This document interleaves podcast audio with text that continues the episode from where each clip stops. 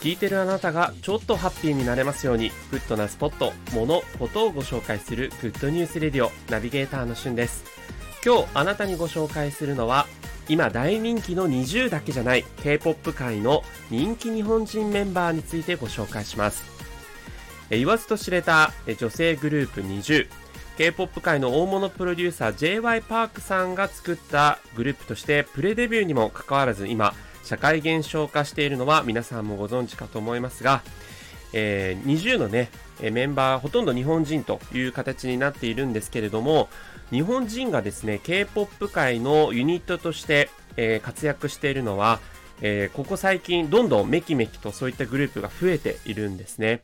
例えば直近ですと NCT というグループがあります。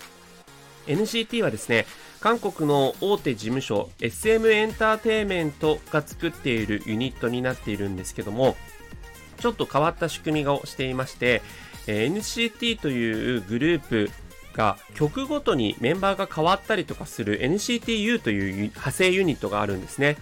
そこに今回9月に新しくジョインしたのが翔太郎という日本人のメンバーです。で、この子がですね、今、かなり SNS 上で一世を風靡していまして、え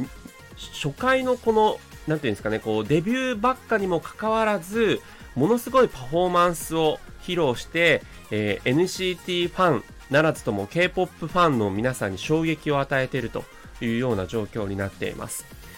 で、この翔太郎というメンバーはですね、NCT のメンバーの中で2人目の日本人なんですが、とにかくダンスの技量がすごいということになっていて、えー、実際 TikTok の中でも人気者だった人だそうなんですね。で、ある日その TikTok アカウントご自身のものが削除されて、で、しばらくしたらこうやって K-POP のグループとしてデビューしたというような、経緯があります。で、元ですね、えー、EXILE のダンススクール EXPG に加入してたんじゃないかというふうに言われているんですが、